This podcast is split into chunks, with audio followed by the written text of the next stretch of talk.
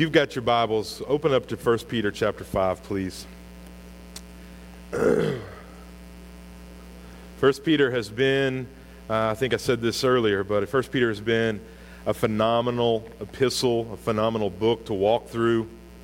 The cool thing is that we get to turn the page here after this Sunday and go to 2 Peter, which he has even more commendation for us as believers. But this morning, we will look at 1 Peter chapter 5, and we'll look at verse 5 through the end of the chapter, which is verse 14. And the title of the message is Increase in Humility. Humility is not something that we necessarily like, but it is something that is necessary. One of the things about humility, we know that we've been studying this on Wednesday evenings. Without faith, it is impossible to please God, but without humility, it's impossible to have faith, because you are saying that there is someone greater and higher and bigger and stronger, more powerful, more almighty than yourself, and you have to humble yourself before that one. And that one is the one who instills the gift of you, of faith. And so without humility, you can't have faith. Without faith, you can't please God. So this is very important. And Peter's going to hit the gamut. He's talking to these people who are scattered, these believers who are scattered abroad, and he's talking to people who have been through all these trials. And guys, trials humble us. They just do. Suffering humbles us. We've talked a lot about suffering, suffering for righteousness' sake. But he's telling them, even in the midst of this, and it seems a little redundant from Peter, that even though you've suffered, still be humble.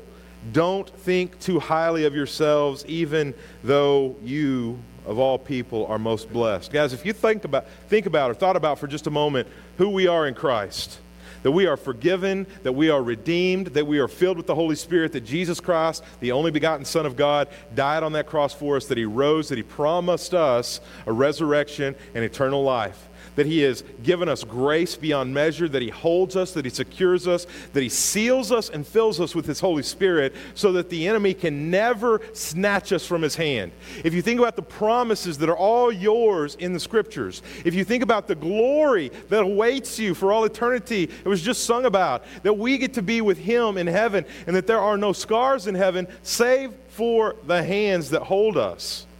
If you begin to think about all the riches that are yours as a joint heir with Jesus, of all the things that you've been forgiven of and set free from and abdicated of and made right with God through, if you think about all the fiery furnaces you've been through in your life that he's brought you through again and again and again, all the prayers that he has answered, and even the very fact that we can humbly and yet boldly come before the throne of grace in the name of Jesus and ask whatever we will. If you think about some of the myriad riches that you have in Jesus, it could cause you to be a little proud. But let your boasting not be done except in him. Man, guys, we have it all, yet we fail to see it so often because so much is going on in this busy, hard life. Yet we are of all people most blessed. And so sometimes it can get easy for us, especially when things are all going well for us, to get prideful. And that's a dangerous place for the believer to be. Peter begins in verse 5 talking to young people. I don't know who young people are anymore because I've been told that I'm no longer young. But, you know, when we have a young adult class, sometimes people in their 60s will come to it. And so I guess it's a state of mind. I don't know. But likewise, he says, young people, in the same way, submit yourselves to your elders. Accept their authority, is what he's saying there. And all of you, clothe yourselves with humility toward one another. This is going to be an important theme throughout these verses that we look at. The clothing of yourselves with humility. That's your job, is to get dressed in this humility. And he says, do it toward one another. Because God opposes the proud, but gives grace to the humble. Humble yourselves, therefore, under God's mighty hand, so that in due time he may exalt you, casting all your anxieties or your cares upon him.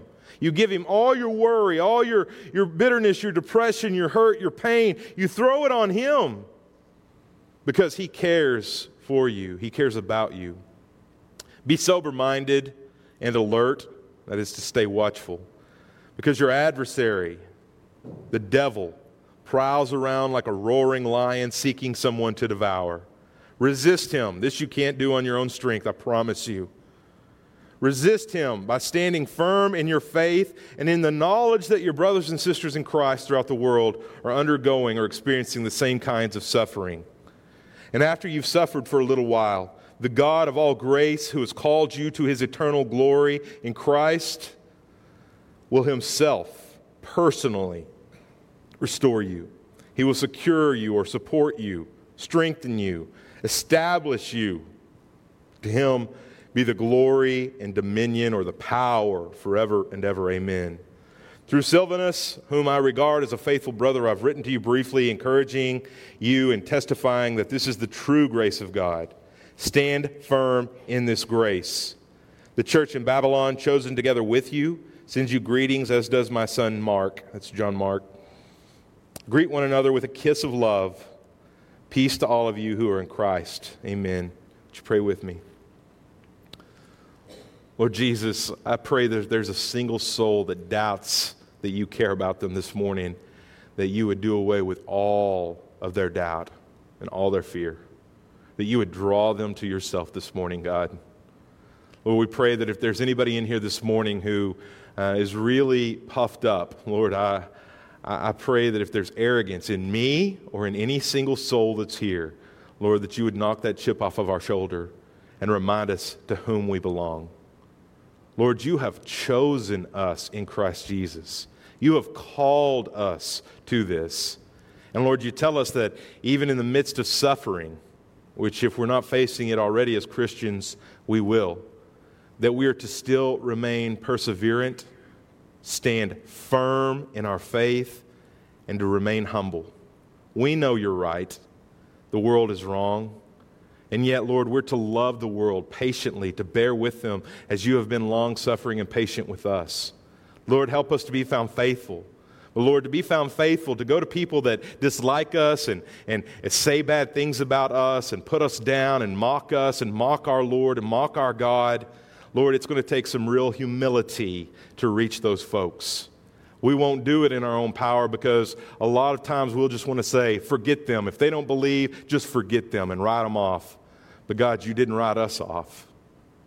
Man, you were patient with us. You kept seeking after us. We were the one you left the 99 behind for, and you came after us, God, and thank you, God, for doing that. There's a lot of testimonies in here that would say, but for the grace of God in me. I think everybody should be that.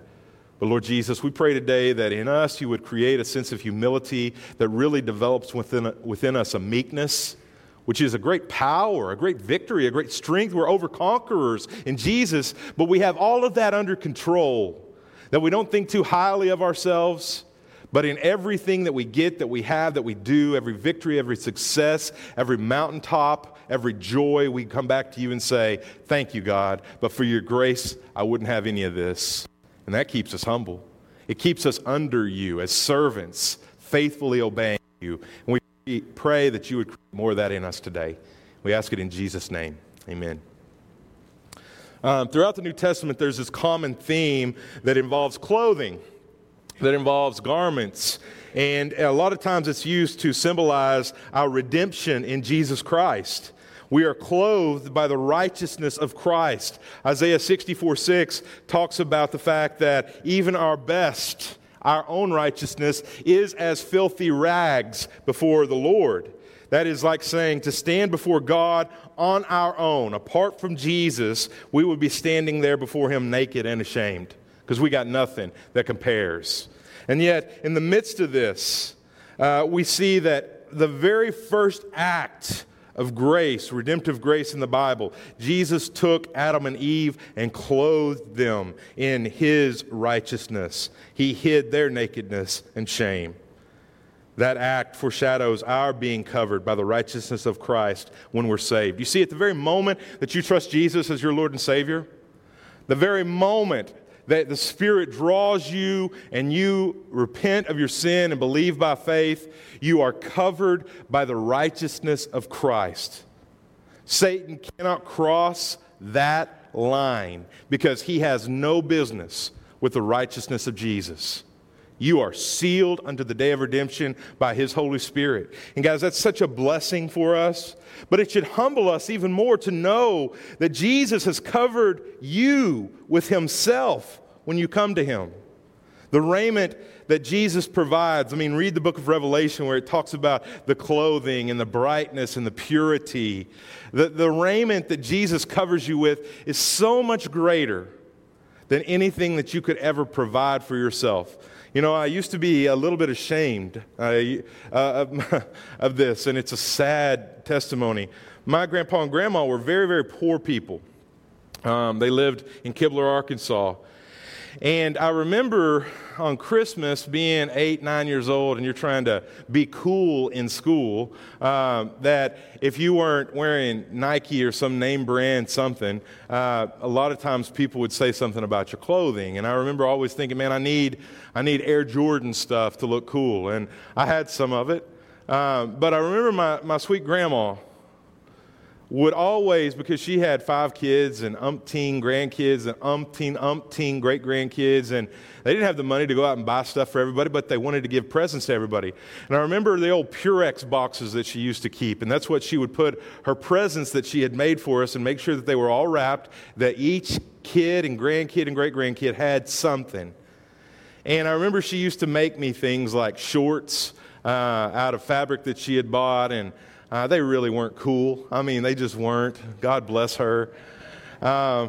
They stood out. I mean, but I remember getting them and thinking, you know, you got to be polite. Thanks, Grandma. I love this. Appreciate you. And then you go put them in a drawer and you never wear them because you don't want to get made fun of. And I look back at it now, and it makes me want to cry, honestly, because I was embarrassed at those gifts that she was giving. And something in me wants to look back and say, my goodness, man, the fact that she thought of me, the fact that she thought of each one of us, the fact that she put time and effort on her sewing machine and she made something for us to give to us when she didn't have to do anything at all. What a humbling gift that is. Sometimes you don't recognize the gifts until it's too late. What I wouldn't give now for my grandma to make me something. I would wear those shorts up here today, and I'd show you, man. Y'all could laugh at me all you want to, but I'd be proud of them. But I think about, I've been given some gifts like that and some beautiful gifts. People have made blankets for us, especially when Sperry and Declan were born, and people have made us things that they've put their hard work into with their hands and with the love and with the joy that they had. And they're things to behold, man. You show them up, people come by and say, oh, where'd you get that? And you get to say, so-and-so made this for us, and we love it so much.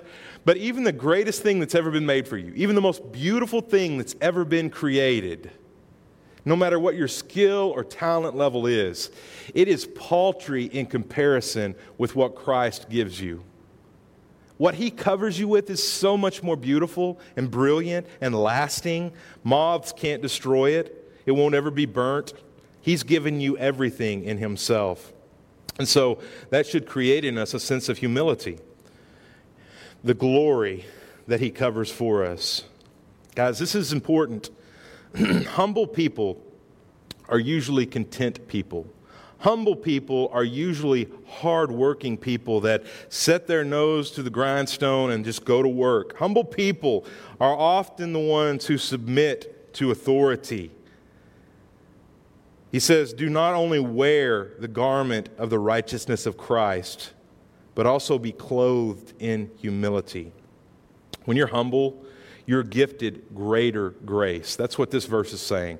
Humility sparks something in us that brings upon us greater grace from God. We don't have to be trumpeting ourselves. You don't have to let your right hand know what your left hand is giving. You don't have to tell people, hey, do you know what I did this morning? $1,000. I put $1,000 in the offering plate. Man, praise God, you did that, okay? But you know what? You're getting your gift. You're getting your return reward by letting everybody know, wow, what a great Christian that they're giving so much. You don't have to sound a trumpet for the good deeds you do. There's people out here that we don't know about, people that aren't even able to be in here this morning, people in other churches all around us that are doing things, and we never know about them, but the Bible says great is their reward in heaven. The beauty of it is, the more humble you are, the greater the servant you become. The greater the servant you are, the greater grace you receive. The greater grace you receive, the more blessings you can bestow on others. And it's this cool cycle. But people don't have to know everything about everything you do, because we're not doing it for them. We're doing it unto the Lord. And the recipients of it are so many others. And so you get greater grace when you're humble. But when you're proud, what happens? God resists you. Boy, that's a scary place to be. I don't want to be in a resistance battle with the Lord. We will lose that every time. So our call is to obey Him. And obedience means submitting to His mighty hand. Man, God's hand holds everything in existence. If God were for a moment to remove His hand of blessing upon this earth, we think it's bad now. It would go to hell quick. God holds all things subsist by the might of His hand. And guys, that hand, He opposes the proud with, but He gives and extends grace to the humble and therefore submit. It means you acknowledge Him as the boss of your life. You bow to His eternal authority over you. You do what is pleasing to Him. He promises that when you do this, in due time, He will exalt you. The economy of God is a crazy one. The first will be last. The last will be first. The poor will be rich. The rich will be poor. So on and so forth. Read the Beatitudes. But one of the craziest things about the economy of God is this. The lowness, the servanthood of which you give your life. Look at Jesus. Is greater exaltation when the time comes. And it's not our time. It's not our timing, man. I wish it would happen now. I'm impatient. I'm like Peter. I really am. A lot of y'all are like Peter too. We want it now. But in God's time, at the appropriate time He chooses, not our timing, but His. When God appoints that moment, you guys who are obedient to Him, who've humbled yourself before Him, will be, promise, exalted. That means He will share the glory of His Son with you. And that's a great glory. Verse 7 tells us to be casting all your care upon Him, for He cares for you. I'll tell you something about this in the Greek. This word, I don't know what your Bible says. If it says cast, you might have your Bible open right there in verse 7. Does it say cast? Cast? Or be casting? Okay, the idea here is that this is an aorist active participle. That means nothing to most people. Okay, I get that. But the definition of an aorist active participle is this. It expresses action without indicating its completion. You know what that means? Constant, continual, ongoing. Be casting. Be ye casting always. Don't stop casting. You cast in the past. You cast in now. You keep casting in the future. Casting all your care upon Him. God doesn't, man, there ain't nothing too big for our God. Nothing is too minuscule. If it bothers us, we can confess it and bring it to Him and throw it upon His shoulders. And He says He'll willingly, gladly take it. And so this idea here is not a one-time release of worry or fear or doubt or dread. It's like the fisherman who keeps on repeatedly casting his nets to catch fish. You're out there, man, y'all been fishing. That's what the boys were up here talking to me about. Sperry was standing up. He got up at one point in the song. He's like, I want to take my BB gun. And he's also, can we go fishing today? You know, and I'm like, yeah, we can go fishing. Well, I promise we're going to catch a lot more sticks than we're going to catch anything else. But the lesson in this is, man, you have to show Him. I don't know, some of you guys are like, cast it out there, reel it in as fast as you can. Cast it out there, reel it in as fast as you can. Or some of y'all are bobber fishers, and you cast it out there, set it on a pole, sit back, and watch the bobber move. The idea here is, if you're not catching fish, to catch fish, you have to keep casting. Do it again.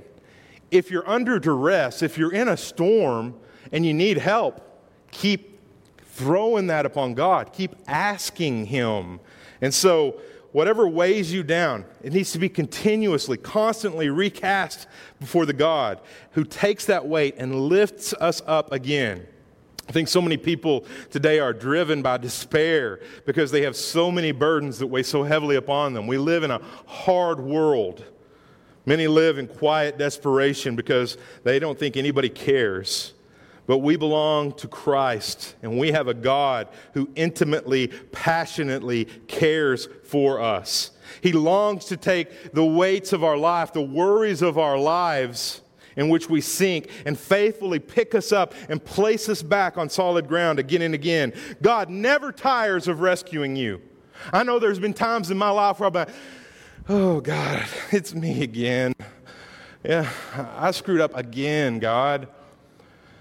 And I want to say I'm sorry. And God doesn't say, oh, nah. Looks like 3,000th time, I'm over, I'm done with you now, okay? God's grace is so consistent and continuous throughout our lives. Now, you better be learning from your sin and mistakes. But it's not, there's no set limit, no 70 times 7 even, to say, you are faltering, you're under a heavy burden. God continues to take it. He never stops. He never tires of rescuing us. And I'll tell you guys this, no one has ever cared for you like Jesus has. Don't ever, ever stop going to Him with your stuff. The point of the message today is if you're going to increase in humility, if you're going to grow in humility, you have to learn to submit to the Lord. I don't know how many times some of us are so stubborn, we would say, okay, those I don't think those were real rocks back there, but if they were real rocks, I think I can beat my head against them and eventually I'm going to break through. You can't break through with God doing that. It's not about your own power. Stop resisting. Start submitting. Allow the humility of God to work out the grace of God in your life. If you don't, I think I wrote this up here. If you do not learn, what happens? You'll experience prolonged suffering. You draw your suffering out the more you resist the Lord. You experience hopelessness, which leads to depression and other illnesses. You have weakness in your life. You're not able to do certain things. It leads to loneliness. If you keep on resisting the Lord, you feel like even the people around you have forsaken you, and even God's forsaken you. This heavy weight that's self-inflicted, man, that's what resistance does. Humility teaches us submission. I fall under the glory and the authority and the sovereignty of God, and I don't experience those things. They're, at least they're not self-inflicted in my life. Throw your cares upon God. It doesn't matter how weak or weary you may be. Here's the beautiful thing about God. Even when you're tired, God supplies the grace, the strength, and it comes from Him to keep casting, keep casting, keep casting.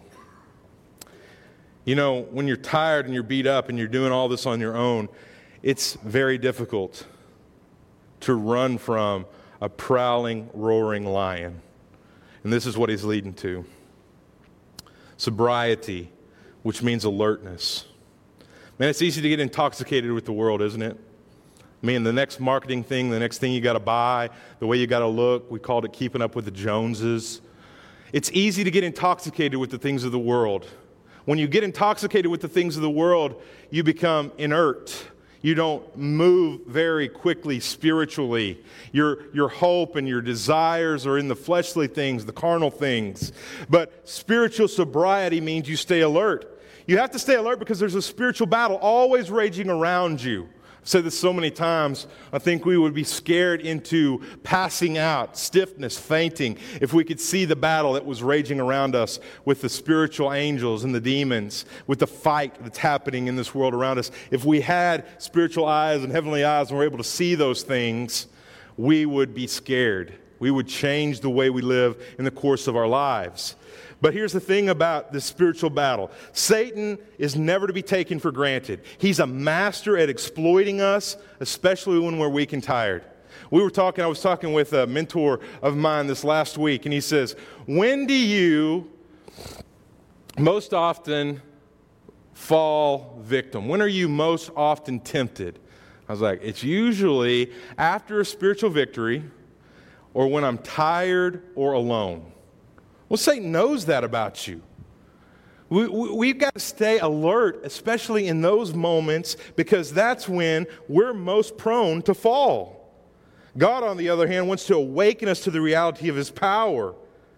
He wants us to understand His presence is real, so we'll avoid being eaten alive. God's energizing us so we can fight and be freed. Satan is our adversary. You never take him for granted. He is powerful and diligent. Satan is deceived, but he is not stupid. Satan knows the buttons to push. We said this Wednesday night. For thousands and thousands of years, he has known the nature of man. He hadn't invented any new tricks. We're still doing the same dumb things we've always done. We're still making the same mistakes we've always made. We're still falling victim to the same problems we've always fallen victim to. Satan knows how to play you. He knows how to entice you. He knows how to tempt you. He knows how to trip you. You've got to be awake to this. Satan's always trying to stand between you and God. He only wants you to be ruined and humiliated. He wants your destruction. Jesus said, I've come so that you might have life and abundantly. But the enemy has come only to what? Steal, kill, and what? Destroy. Steal, kill, and destroy. A lot of times I'll say, steal, kill, and destroy, just because that's the way it sounds when you're saying it fast. But that's what he wants for you. Satan has nobody's best interest in mind. He'll offer you gold, you'll take it, and what do you find? It's empty. It's worthless. He'll offer you a sexual relationship. He'll offer you some fantasy. He'll offer you something, and you take those things, and they're always empty. But not so with God. You know, I hadn't thought about this in a while, but I did as I was studying this. It is hard being a Christian in this world, and we all know that. One of the reasons why it's so difficult, I think, though, being a Christian is that before we were saved, we weren't being pursued by Satan. Think about this. There was a willingness to obey Satan. There was little conflict with us and Satan because we were no threat to him. He had us. We were doing his bidding, whether we were conscious of it or not. But as one of his prizes, he was content to leave us in our destruction. You know, the natural person doesn't have to do anything at all once the day they're born to go to hell. That's where you're headed, apart from an intervention from the mercy and grace of Jesus Christ. And Satan's fine to leave you there. But once you come to God, man, he's angry. He's upset. He's always trying to entice you and tempt you. He's always hurling accusations, always casting lines of deception upon you. He wants to discredit you and disrobe you and destroy you. He wants you to look bad so that he can ruin your witness and your testimony so that you'll tell nobody else about Jesus. And some of us live there. A lot of us are crippled by Satan's lies. This war that's been waged for our souls is going on. But Christ has won it. And if Christ is your Savior, okay, this humbling, beautiful thought that leads you to subservience and submission, then you're not a victim. I don't know how many people live in this victim mentality. We're victors in Christ. We're overconquerors. And so Peter's saying here, the best way to resist the devil is to be deeply rooted in Jesus Christ. You ever watch National Geographic? I've been to the zoo, seen a lion. A lion can very easily climb a tree. In fact, a lot of times they'll drag their prey that they've killed up into the tree to devour it. But a lion isn't very good about digging up a tree. I don't know that they waste their time on that. And my point is this, Satan will still climb into your life. He'll still whisper things to you, try to distract you, try to break you, destroy you, knock you down. There's still going to be whispers. I mean, we get those all the time. There's still going to be lies. There's still going to be things that are shiny and deceptive. But he doesn't go down to the roots because he knows that that's not much use to a lion. And when our roots are deeply, firmly planted in Christ, the enemy of our souls isn't going to go down there because he knows that's a battle he loses every time. Strength. Strong roots.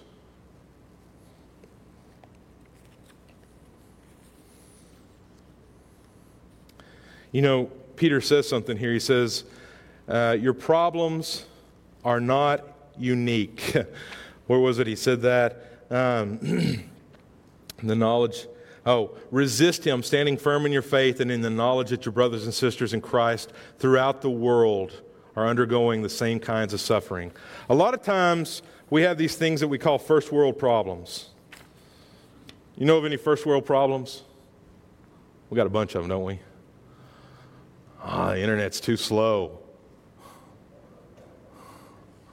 Mickey came up this morning and I'm thankful it's working, but he said the screens, we're having trouble with the computers this morning. They've already reset twice this morning, and was sitting there talking to Marvin and said, you know what, I think they had church before we had screens. We'd be okay.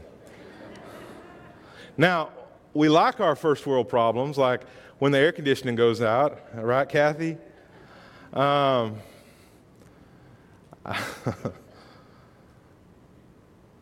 But they're problems that we have not only lived without in the past, but we don't have to be successful, faithful Christians. And so here's the crazy thing. There are a lot of things that are real problems in life.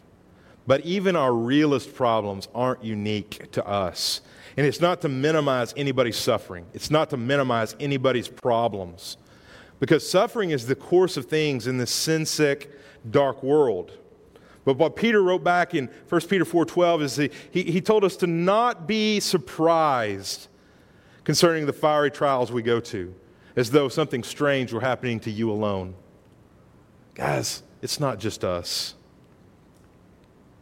Verse 10 says, in spite of all of this, may the God of all grace, not some grace, who called you to his eternal glory by Christ Jesus, after you have suffered a little while, perfect you, establish you, strengthen you, and settle you.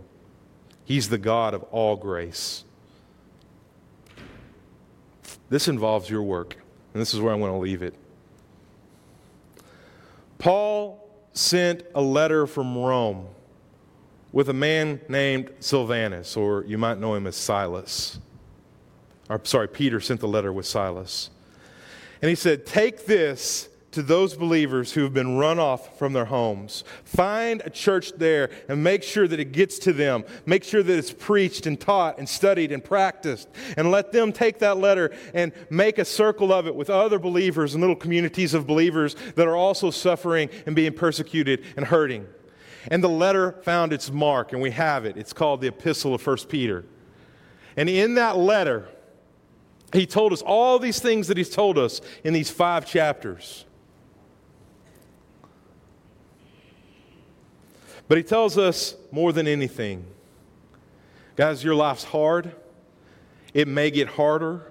You're surrounded on all sides by wolves, people that hate the name of Jesus. You live in a dark, sin-sick world, and you flash forward 2,000 years, and it's just like he was writing to us today. And he says, if you're going to increase in any blessing in life, it's going to take you getting low before the Lord, trusting the Lord, humbling yourself before the Lord, recognizing the goodness of God, living there daily, putting on humility so that you'll have the faith to pray even for your enemies and to trust God even when things aren't going well for you. He closed with this benediction in verse 11. Soli Deo Gloria. To God be the glory.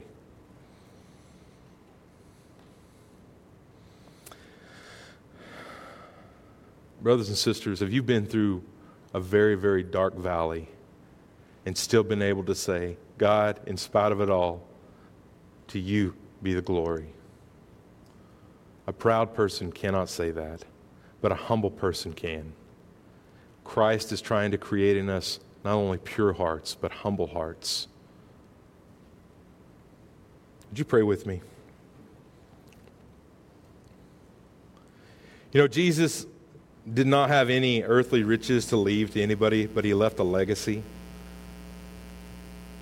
He left a legacy of peace with God. He left a legacy where we could be robed and clothed in the righteousness of Christ. Even the only thing that Jesus had was his robe, and that was stripped of him and gambled for at the foot of the cross under his lifeless body. He left us peace, and he said in John 14:27, "Peace I leave with you, my peace I give to you. Not as the world gives do I give to you. Let not your hearts be troubled, neither let it be afraid." Dear God, I pray that we all in this room and who are listening know the Prince of Peace. Lord, that we have the inheritance of his peace, that we would accept and not refuse, that we would submit to and not resist this call to humility in our lives. Because Satan's going to keep trying to attack and beat us up. The world we live in is still going to be dark and full of hatred. But in Jesus, Lord, if we can live under the humility and the service and the obedience to Jesus, my goodness, how it's going to go for us. Lord, we praise your name this morning. I don't think there are a lot of people in here that are so full of themselves that they don't look at the needs of others. But I do think sometimes we try to do it ourselves, and that's pride.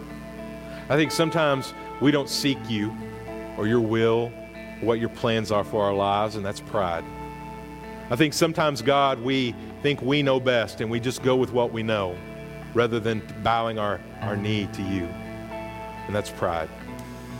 I think sometimes, Lord, we go our own way. We choose our own path, and that's pride. And I think, Lord, sometimes we take the glory and the credit for things that get done, and that's pride. Lord, no matter what it manifests itself as, no matter what we're doing, this morning I pray that even if it's painful, it's beneficial, that you would humble each of us. Help us to be obedient. Help us to lower our heads and to bow our knees. Help us to be the foot washers of the world that you proved yourself to be. Help us to serve. Help us to take the gospel. Help us to go. Help us to be doers of the word. It's all going to require humility as a servant. We're bond servants of Jesus. God, call us daily to put on humility and to take off pride. We're not the world's welcome mat where they wipe our feet on us, but Lord, I pray that I'd be willing to get a little bit dirty if it meant leading somebody to Jesus. I pray that my knees would get a little bit calloused if it meant changing the way the world was. I pray that my fingernails would get a little bit broken if it meant reaching out to help somebody. I pray, Lord God, that we don't think we're ever greater than you, our Master, that you would lead us into greater service. Whether it's missions, whether it's giving, whether it's singing. I know that wasn't comfortable for little Aaron to get up here and sing this morning, but my goodness, what a blessing. Lead us to the things that we wouldn't normally choose for ourselves, so that we would do those things for your glory and honor and praise. Keep us in the right spot, which is under your almighty hand. Protect us, use us. And we ask all of this in Jesus' name. Amen.